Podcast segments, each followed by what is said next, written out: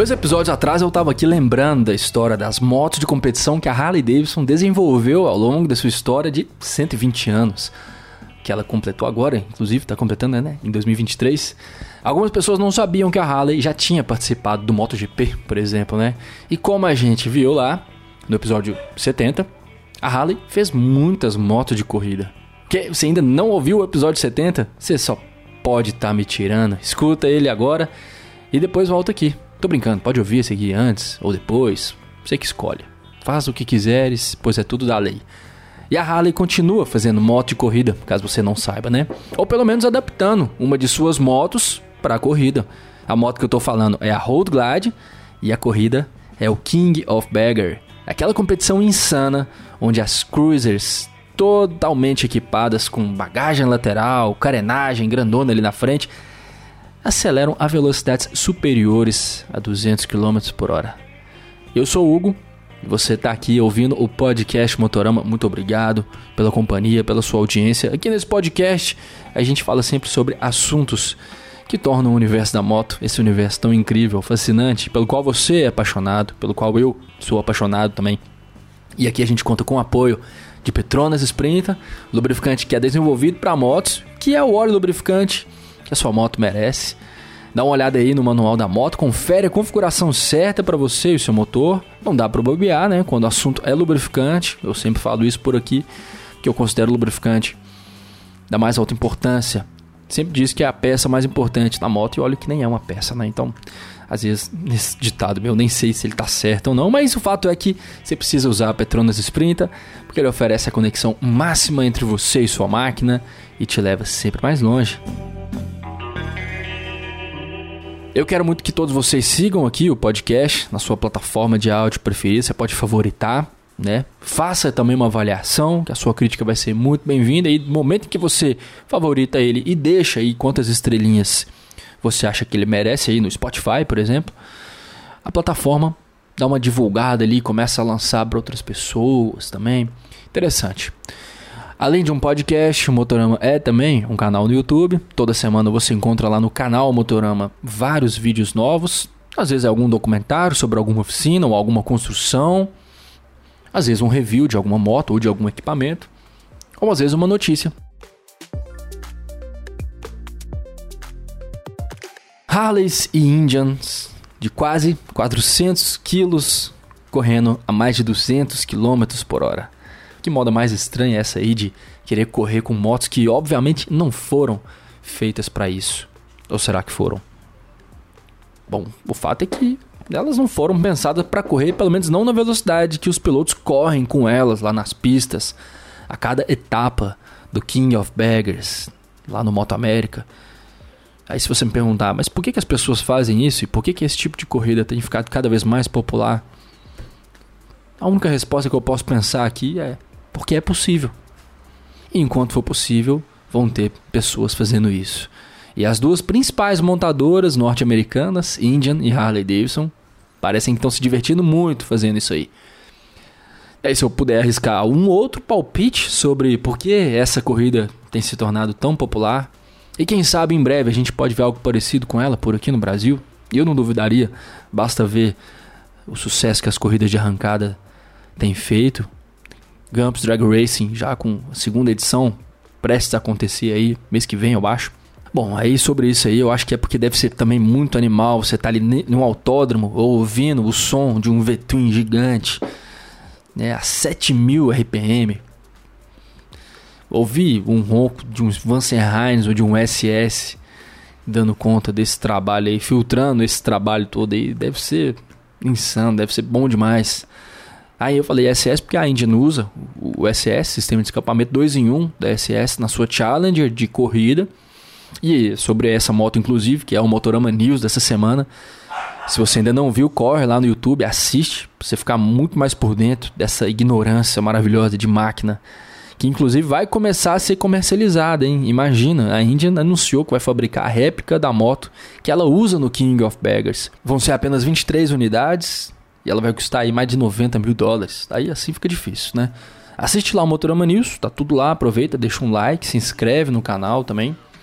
E aí a gente precisa lembrar que esses motores, o da Harley principalmente, que é o Milwaukee 8, eles foram projetados para fornecer um torque máximo ali já na casa dos 3 mil giros. Aos 3.500 RPM você já tem um desempenho estrondoso. A moto que eles utilizam lá no King of Baggers é a Road Glide. E a Road Glide atualmente usa o Milwaukee 8 107 na versão Standard e o Milwaukee 8 114 na versão Special. Qual das duas versões será que eles pegaram para correr no King of Baggers?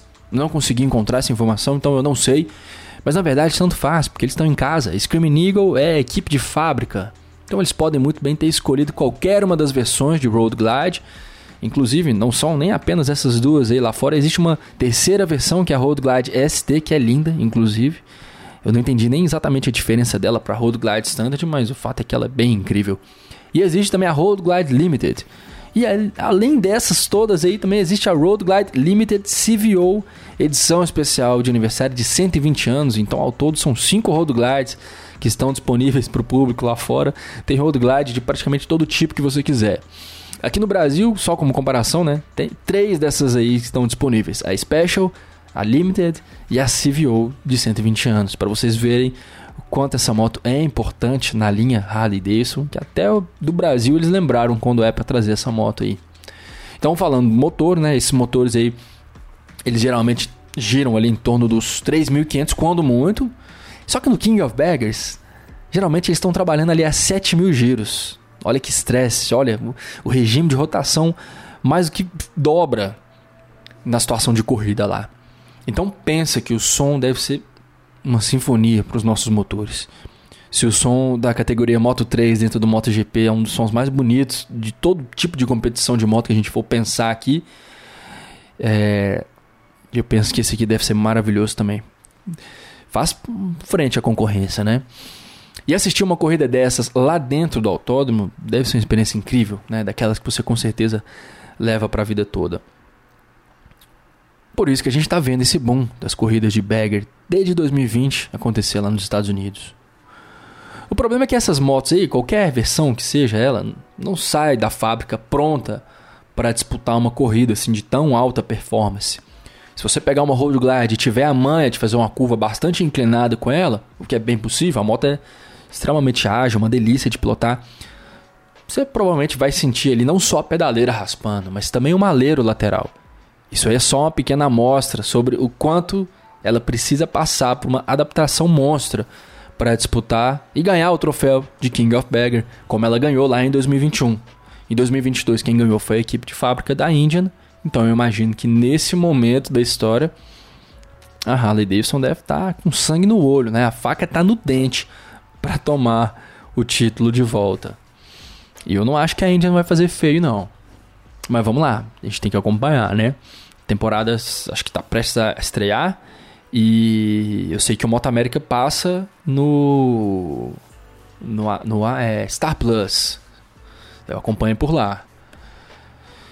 Aí, logicamente, que a primeira coisa que a gente pensa, né, o nosso raciocínio, principalmente para quem é um ignorante nesse sentido aí, que é o meu caso, não sou mecânico nem nada, mas eu sempre penso assim, ó, minha mente vai, me leva para aquele lugar de assim, tem que minimizar o peso, tirar todas as peças que não são essenciais da moto e dessa forma ela vai mais rápido, não é isso que a gente pensa?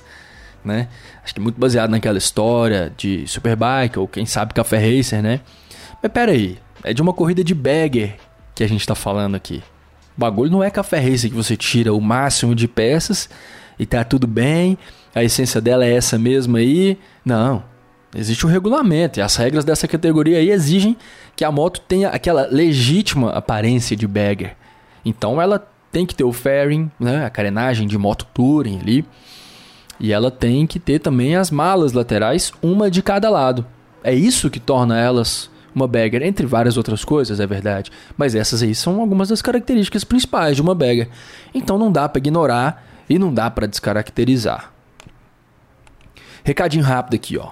Antes da gente continuar com essa história maluca desse episódio de hoje. Você está aqui ouvindo esse episódio, eu espero que você esteja gostando. Você provavelmente curte esse tipo de assunto, né? E curte as Harleys, porque senão eu acho que você já não estaria mais aqui. Então eu tenho um convite para te fazer tem episódio novo da websérie Conexão Máxima lá no canal. Vocês que acompanham o Motorama provavelmente conhecem a websérie Conexão Máxima, que a gente faz lá.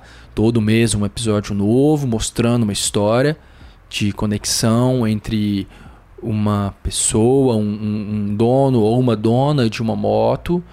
Então, esse mês a gente teve o sétimo episódio. Ele está lá alguns dias. Nesse episódio aí, como sempre, temos uma moto incrível, com uma história muito especial. Uma história de afinidade, realmente, entre homem e máquina.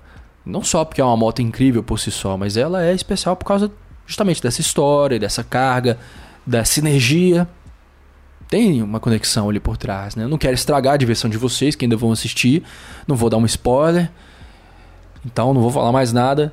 Só vou falar que é uma Harley Davidson e que ficou muito legal esse episódio. Eu particularmente fiquei muito orgulhoso, até comentei no episódio anterior do, do quanto eu fiquei satisfeito com esse resultado, não é sempre que acontece. Tanto é que tem muito inscrito no canal dizendo que esse aí é o melhor episódio da série até agora. Que bom, fico feliz. O nível elevou agora, vou precisar me, me superar no próximo. Mas procura lá no YouTube, né, por Conexão Máxima, ou pode também ir lá no Facebook ou no Instagram, no Motorama, de todas as formas você encontra os vídeos lá ou os links para os vídeos. Você vai gostar, eu tenho certeza. E ao longo desses sete episódios aí tivemos outras Harleys lá também, como por exemplo no episódio 5, onde aparece uma Dyna 2013. E aquele foi o ano de aniversário de 110 anos da montadora de Milwaukee. Eu estava falando da CVO Road Glide Special por 120 anos, em 2013 há exatos 10 anos atrás, a marca estava fazendo 110 anos e é tradição deles lançar toda uma série de edições comemorativas. Eu lembro que em 2013, além de Dyna, teve Fat Boy, por exemplo. E agora esse ano, além da CVO Road Glide, teve Heritage, né? Teve não, tem, tá tendo lá, né? São edições muito especiais, muito limitadas, mas elas estão à venda. E como eu falei alguns minutos atrás, essa Road Glide está disponível no Brasil deve estar tá sendo muito disputada, porque a gente sabe que esse tipo de moto tem uma procura enorme. As pessoas são aficionadas por ela. Mas eu sei que ela tá aí, ela tá no site da Harley do Brasil. Eu não sei se a Heritage veio, mas enfim, a Road Glide veio. Isso aí já é bem legal. Então a dica de hoje é essa. Assiste aí o Conexão Máximo, episódio 7, websérie original do canal Motorama. Também conta com apoio do nosso patrocinador, Petronas Sprinta porque não dá para fazer um trabalho desse nível sem nenhum tipo de apoio. Então, Petronas Sprinter está lá para me fortalecer na produção. É o terceiro ano de parceria entre Petronas Sprinter e Motorama. Sempre estamos entregando coisas novas, sempre criando conteúdo original. É como eu falo, se você quer entregar um trabalho de excelência, você tem que ter um apoio de excelência. Eu acho que é isso que vocês encontram assistindo esses vídeos. Uma qualidade superior. Se você já assistiu, talvez você concorde. E se você já assistiu a esse novo episódio, inclusive, pode desconsiderar essa mensagem. Eu só quero te agradecer por ter ido lá prestigiado meu trabalho. Agora, se você ainda não assistiu, vá lá, aproveita. Agora, tanto para quem assistiu quanto para quem não assistiu, eu tenho uma coisa a dizer. Nós estamos no meio do caminho, ainda vem muita coisa nova por aí, muita coisa boa, se é que eu posso dizer. Ainda teremos muitos outros episódios mostrando pessoas incríveis e as suas motos igualmente incríveis. Essa, essa websérie aí é a primeira vez que eu, que eu dou um total foco também, não só na moto, mas na pessoa. O motorão sempre foi sobre as motos, nunca foi sobre é, os apresentadores, né? Quando éramos dois, e continuou sem ser sobre mim depois que o Gigão saiu. Nunca foi sobre as pessoas, foi sempre sobre as motos. E o Conexão Máxima é a primeira vez que essa abordagem ela mudou. E agora é sobre as pessoas também. Essa série em específico tem um foco na questão da pessoa. Se você quiser aparecer em um vídeo desses, inclusive, escreve um e-mail para mim ou manda um inbox para mim lá no Instagram. Se você quiser escrever e-mail, o e-mail é canalmotorama@gmail.com. Me conta a sua história. Eu vou até você, até, aonde quer que você esteja, eu vou até você para fazer um documentário seu bem caprichado e da sua moto. Agora se lembra, né, que não é só sobre a moto, não é sobre Inclusive não é sobre a melhor moto, ou a moto mais bonita, ou mais customizada, a moto mais rara, ou qualquer coisa do tipo. A moto mais cara, nem pensar. Não é atrás desse tipo de coisa que eu tô, não. Eu tô atrás da história, da sua história com ela. É isso que me importa e é atrás dessa história que eu tô indo. A gente quer saber é disso, de uma história autêntica, verdadeira, forte. Se a sua moto é única no Brasil, legal, maravilha. Se a sua moto é muito cara, parabéns. Mas não é isso que me interessa, não. Voltando para as baggers de corrida, falei sobre a situação de você fazer uma curva com uma road glide e raspar a pedaleira e a mala, né? Se você procurar no Google a foto da Road Glide, do King of Bagger, você vê o quanto as malas são colocadas lá em cima. As suspensões são bem mais altas, o que é uma característica de qualquer moto de, de, de competição. Recentemente, inclusive, fui no. Tava no, vendo um vídeo no YouTube e vi o, um vídeo muito da hora que foi feito pela Urban Helmets do Brasil, a marca de capacetes Urban. Um vídeo com o Marcelo Simões, piloto de freestyle, motocross freestyle, mas que também manda muito no flat track. E tem uma Dyna iradíssima, né? A Dyna dele é bem club bike, bem modificada para o estilo club. E uma das coisas que ele faz questão de, de explicar no vídeo é a questão da suspensão. A suspensão tem um curso muito maior do que as da, das da, da Dyna original e é uma é isso, essa modificação não, não é nem um pouco meramente estética, é única e exclusivamente mirando na questão de performance, assim como uma club bike deveria ser, né? E a do Simões preenche todos esses pré-requisitos, então é uma suspensão bem maior na traseira e deixa a traseira dela bem mais alta. Então, assim, dadas as devidas proporções, a, a, a filosofia é a mesma lá no King of Baggers. É, levantar um pouco a traseira dela, até porque não pode fazer é, modificação no chassi, então tem que mudar, são as suspensões. As malas ficam lá no alto, o assento do piloto também acaba ficando bem mais alto, a altura do assento e a distância que essa moto tem em relação ao solo, ela está muito mais para uma medida que seria de uma Big Trail, vamos dizer assim, do que a de uma Cruiser. A moto fica muito mais alta. Até porque, vocês entendem que uma, em uma situação de performance, ela precisa ter é, aquela distância, aquele espaço suficiente para permitir inclinar a moto naquelas inclinações bem, aqueles ângulos de corrida de moto. No King of Baggers, os pilotos ficam realmente muito próximos do asfalto, quando é em curva, quase sempre eles estão raspando o joelho. E eu acredito que em breve a gente vai ver esses pilotos raspando o cotovelo também, assim como acontece lá no MotoGP. E isso talvez um dia aconteça também no, no King of Baggers. Se não nessa geração de pilotos, quem sabe na próxima. Né? E aí, por falar em MotoGP, só um parênteses aqui. É, temporada 2023 começou, pelo menos até o momento em que eu tô gravando esse episódio. Tô gravando no sábado à noite, então amanhã é o dia da primeira corrida, mas hoje já teve muita coisa. Ontem teve treino, hoje teve qualificação e o sprint, né? A corrida sprint, que é a, que é a grande novidade dessa temporada.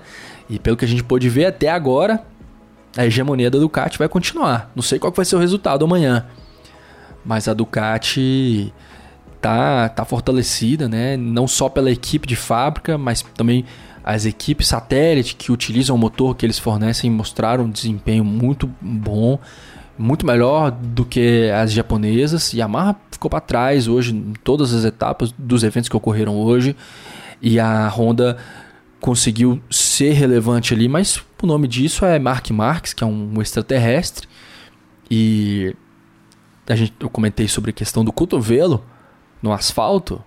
Isso aí é, é, é a herança que o Marques deixa na MotoGP.